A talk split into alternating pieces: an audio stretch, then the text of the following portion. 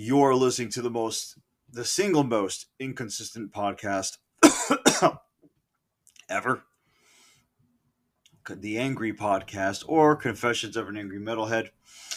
And I'm very tired and I just farted. And I want to know that of all my bodily functions, I'm very tired because I was having sex with your mom for the last several weeks. Every day, two in the fucking morning, man, I wake up to her sucking my cock. And even I need a break once in a blue moon, man. But your mom is insatiable. And your mom's got great big titties with some nice nipples. And then your mom brought me her girlfriend to have a threesome with, and she's riding me while your mom's sitting on my face. It was fucking amazing. So I was in a Zakk Wylde. Uh, I've been on a Zakk Wylde kick since last week, I believe, and it's kind of fitting because now is the time to do my uh, next to discuss my next concert experience post Motorhead. Um, and this was a few weeks after Motorhead, and that's available here on Spotify. Um, and that show was fucking amazing beyond words. But this time was going to be drastically different. Um, this was Black Label Society. I don't remember if I was invited either before or after my band fired me, but Idris, Chad, and I were going to see Black Label Society at Starland with Chad's friend who apparently met the band before at the now defunct Slip Disc Records in Long Island and was hoping on this night to present Zakk Wylde himself with a guitar he had built just for him. Chad, Idris, and I had seen Black Label months earlier on Ozzfest, and I'll leave a link to the article in the description. But this was going to be the first time either of us were going to see the band or Zakk as a headliner in their own show as opposed to a festival setting. Now, for some context. Not even a month earlier, Zakk released Black Label's seventh record, Mafia, on Tuesday, March 8th, 2005. Why do I remember this? Because I drove out to Best Buy in a fucking snowstorm after class ended that day just to buy it. There was nobody in the parking lot, I don't think. There was a shit ton of anticipation leading up to the release of Mafia. It was it was going to be the first the band's first release on Danny Goldberg's Artemis Records, which was later purchased by E1 Entertainment. Some run, guys. Uh, Danny Goldberg, by the way, uh, was the publicist for Led Zeppelin, and Zakk really wanted to work with this guy. And this is after six albums on Spitfire Records. The lead-off single, Suicide Messiah, was gaining airplay pretty quickly. But there's one crucial aspect to Mafia's release, and this is key. It was released four months to the day after Dimebag Darrell was murdered on stage during a Damageplan show. And for those of you who somehow don't understand still the significance of that event by now, Dime and Zakk were best friends since they met in 1994 during the Monsters of Rock Festival in Castle Donington, which you younger fuckers would now know to be the Download Festival. Dime played with Pantera, and Zakk played with his Southern rock wannabe band Pride and Glory on that show. The track In This River, while not written about Dime since Mafia was recorded well before he was even murdered, let alone before the album's release, would subsequently morph into Zakk's tribute to him. More on that later. So let's discuss what happened that night, huh? as I had mentioned in my Motorhead podcast, my ex band had fired me a good two weeks or so before that show in particular. Funny thing was, we managed to stay friends afterward, proving that it can be done. Uh, Chad's friend, whose name I think was Mike, also picked me up at his Jeep with Mafia just blasting through the speakers. He was a diehard Zakk fan, this guy. In the Jeep was Idris, myself, Chad, and Mike's girlfriend, who looked like she was way too pretty for him. Her hair was long and dark and flowing, and the type of hair any red blooded straight male would have way too much fun fucking pulling from behind.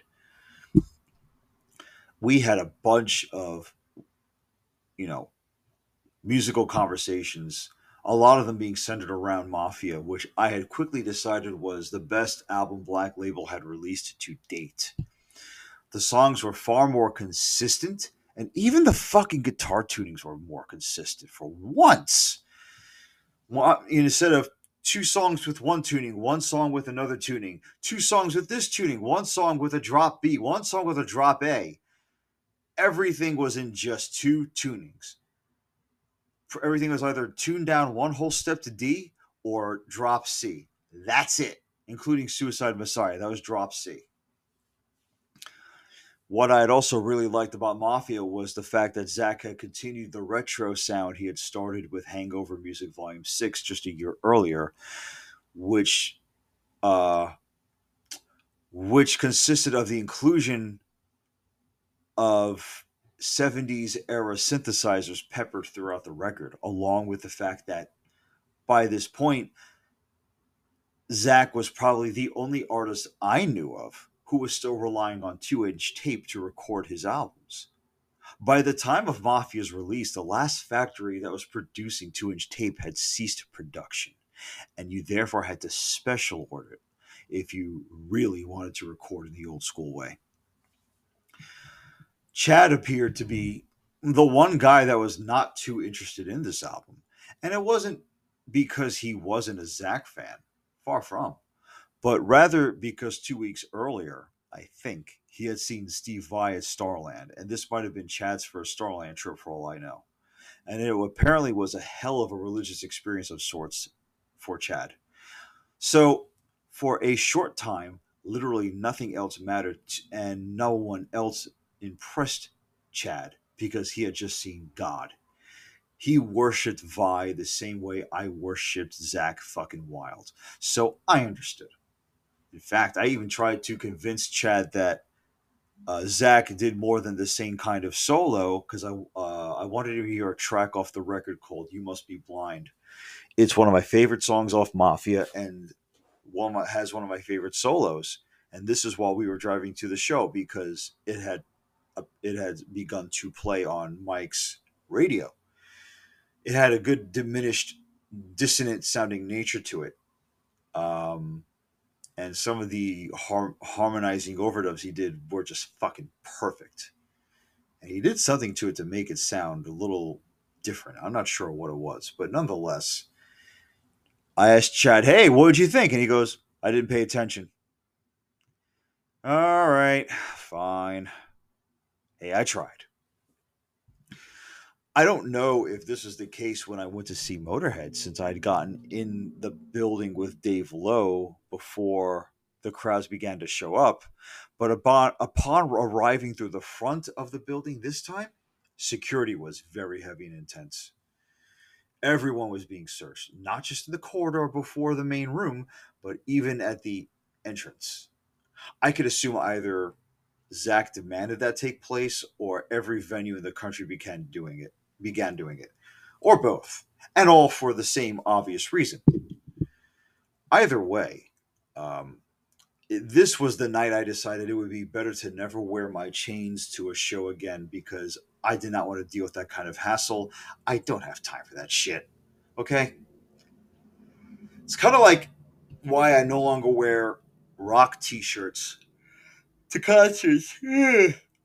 because I'll feel like getting annoyed by that 50 year old gatekeeper who still lives with his 80 year old mother telling me to play five songs of this, to name five songs of a band that are not the obvious hits or the obvious songs. I, I no thank you. I'm not in high school. Okay, go fuck your mother and die. We'd missed the opening act, which was Nick Bowcott playing Pantera riffs along with a drum machine. Ooh, whoop de fucking do. Some of you only know Nick as a major contributor for Guitar World magazine. Some of us know his deeper history, and it sucks. Clearly, we didn't miss much there. But what we did walk into was a Swedish band called Meldrum, who were in the middle of the single worst cover of Walk I had ever heard in my life. To this day, on top of the hard cover, guitarist Michelle Meldrum Norum, who has since passed away, looked like a fucking Zakk clone. From the hair to the appearance, she had the fucking red monkey uh, leather cuffs that Zakk was wearing at the time. To even her tendency to rest the guitar on her knee, even if she wasn't doing so to solo like Zakk did. Although I can imagine the Pantera stuff and her looking like Zakk was most likely why Zakk took Meldrum on the road. Kind of like why he took Nick Bowcott on the road to just jerk off to Panteras to everybody. And that's no disrespect to Dimebag Darrell or Pantera, but it was obvious from the get go. I knew before I went in there that it was going to be a big Dimebag Darrell tribute this night. More to come on that. After Meldrum finally fucked off, the covers that were protecting Black Label's backline had been removed. Craig Nunemacher had a beautiful pearl double bass kit with the Mafia artwork on the bass drum skins. I had seen videos and pictures of this huge wall of Marshalls with no signs of bass amps in sight, but this time the entire left side contained all Ashdown bass amps. And I saw this when I saw Black Label months earlier in Ozzfest. This was a first for me. Uh, and for a lot of people, and this might have been just because of the fact that it was James Lomenzo who was playing bass, not, you know, Rob Trujillo or anybody else. They actually had a legitimate bass player this time for the first time. Um, Black Label was always a revolving door of of bass players, and the two people that you always saw uh, credited as recording the instruments was whoever the drummer was and Zakk, as far as Black Label Records were concerned. Um, Hangover Music Volume 6 was the first time that he had anybody other than himself playing bass. No, that's not true. Rob Trujillo played bass on Life, Birth, Birth Blood, Doom on 1919 Eternal. And Mafia was the first time that James Lomenzo played bass on an entire Black Label record. That was another important thing with Mafia, because uh, for the once Black Label felt like a you know consistent or felt like a band, not just Zakk and a drummer, with lackeys playing with him on stage. Um, what else? I just lost track of what I was going to say.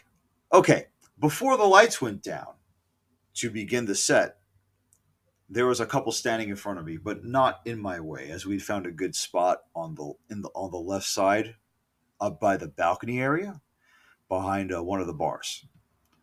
So there's a cute blonde girl in this couple, and she's bending over. She's bending over backwards while in this guy's arms, her hair hanging down, kind of romantically as she looks directly at me and sensually signals for me with her index finger to come to her.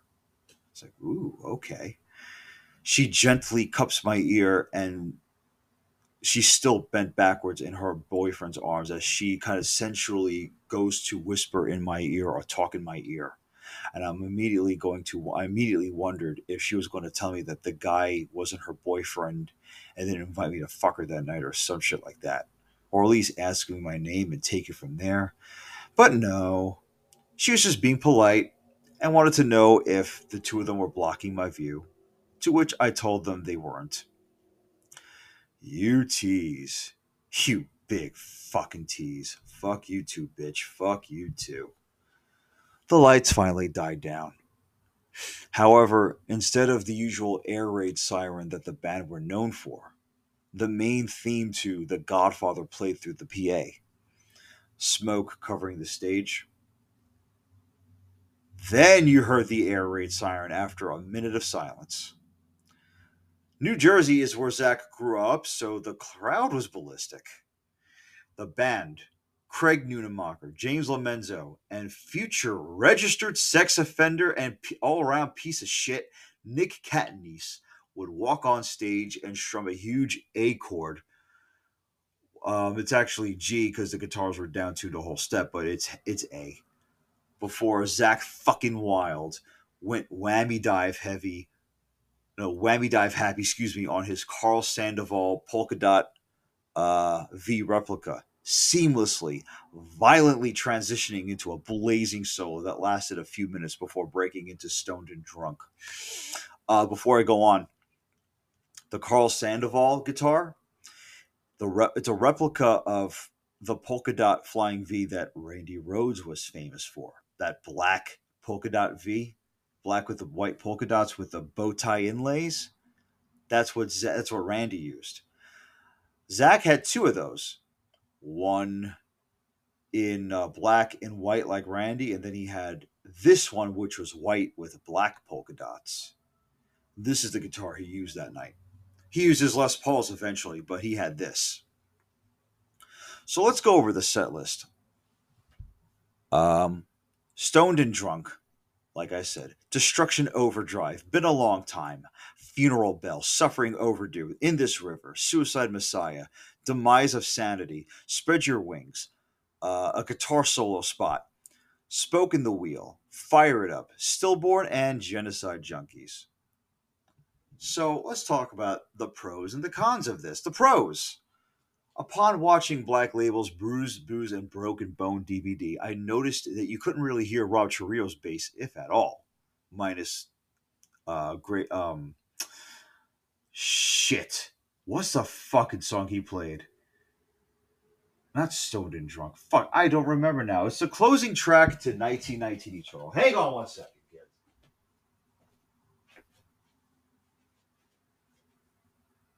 And the song was. Oh! It's it was Berserkers. Duh. It was Berserkers. So um because that song starts with the bass. The bass opens up that track. It makes sense. But on this night, James Lomenzo's bass was as clear as Zakk and Pedophile, I mean, uh, Nick's guitars. The band had performed a lot of tracks off of the new album along with The Blessed Hell Ride, which I think needed to be done.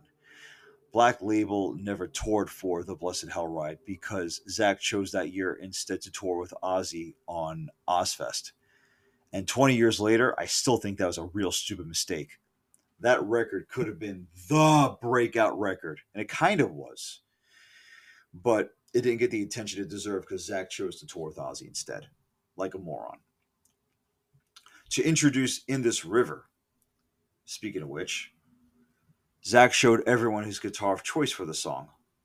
It was a prototype Dean Razorback that was designed by Dimebag Darrell himself and made with some of Zakk's trademarks, custom made, including the exact EMG pickups he has used since time immemorial, along with the classic bullseye design as the finish.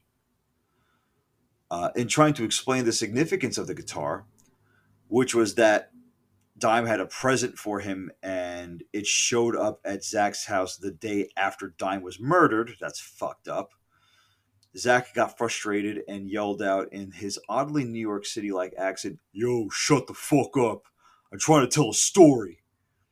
Before telling the crowd that not only would he never get over Dime's murder, but that In This River would never leave the set list. Uh, two things. Number one, I say New York City like accent, even though he's from New Jersey, because that is a New York City like accent anyone who sounds like a New Yorker who lives in Jersey, it's not a New Jersey accent. Those Guidos are not from New Jersey, they are from New York City, especially if you're in Central and especially North Jersey. North Jersey is literally the shadow of New York City. I live in New York. I live in North Jersey, so I fucking know. Okay? Number 2. Him saying that in this river was never going to leave the set list, I call bullshit. Why? I saw Black Label Society in 2011 in the Gramercy Theater in Manhattan, and I was waiting for In This River all night. He got behind the piano. He never played In This River. I waited for it. Explain that one, Zakk. What was also a welcome surprise was that while I was waiting for a blistering, ear splitting solo section from Zakk in the middle of the set, in its place was Zakk sitting on his speaker cabinets with a uh, classical uh, classical acoustic guitar or a classical guitar. It was electric. Uh, it was plugged into a Roland uh, JC120 chorus amp. Uh, he began playing on that while the remaining BLS members, along with the members of Meldrum, went on stage and played poker. I can't make that up. Interspersed in the solo set were pieces of Diary of a Madman and Zakk's own Ozzy masterpiece, Mama, I'm Coming Home, which prompted the entire building to sing along while he played. After that was done, he finished this segment with Spoke in the Wheel, which began with just Zakk, but ended with the entire band rejoining Zakk on stage so Zakk could solo his ass off some more. But would you believe me if I told you that this is what I found to be the biggest con of the evening? Oh, yeah, I never thought I'd ever say it. Um, okay. Zakk's playing, as usual, loud, violent, pre- precision like a motherfucker muscular, aggressive, intense, you name it, that's Zakk's style. But Zakk did not need to perform long ass extended solos in between songs and even during songs. These were long form jams that just went on and on. We're not talking Allman Brothers type shit here, guys and girls. This is where it got redundant. Seriously, I get that maybe Zakk might have seen it as his nightly tribute to his best friend, as it was increasingly, visibly taking its toll on him. I'm not just talking the show, as the as time went on, as the next four years went on. And believe me, girls, the drinking didn't help one bit, because that got worse during uh, during the next few years as well. But if you're not going to change up your style even just a little during these solos, doing the exact same thing over and over, it's going to get boring. There's a reason I don't like Yngwie Malmsteen. He's talented, but no. Like if you've heard Rising Force, you've heard everything you need to hear from the son of a bit from the stupid son of a bitch. Fuck Yngwie Malmsteen. The only other con, while not a big deal at all, is that I would have loved to have heard more tracks from other albums. I understand that the Blessed Hell Ride and Mafia were his two most popular releases at the point at that point in time. Um, Mafia, in fact, would go on to sell 250,000 copies, most likely on the heels of In This River, but it's his most successful record to date. But the other records have some amazing tracks that should have been revisited. He eventually would revisit them, just not on this night, but still, he had more than two records, three, whatever. If I recall, after we all left, we were waiting for Mike to see if he was able to give his hand built guitar to Zakk after the show.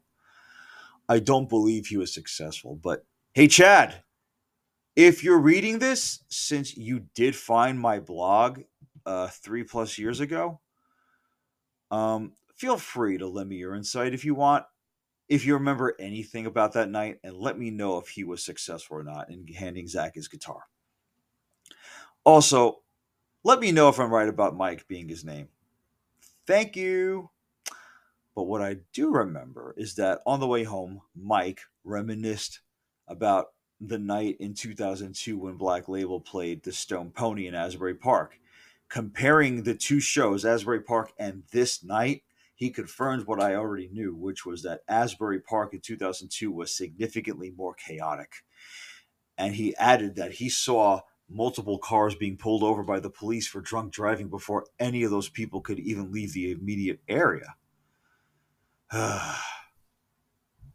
That's when Zakk was throwing beer into the audiences. Uh, here's a brief update before I get the fuck out of here. Uh, if you've been watching me on Instagram or following me on Instagram, and I could give two fucks if you do, trust me. You might have seen stories and posts that indicate that I'm finally making it happen. I'm doing, I'm making a lift with hatred style t shirts. After years of just thinking about it, I'm finally putting together my own line of weightlifting meets extreme metal themed shirts for your disgust. I received a test copy just yesterday and realized immediately that it needs to be adjusted. Uh, I'm not going to do it right away, but stay tuned for more information as this story progresses. Or don't. Go fuck your mother and die. I said that.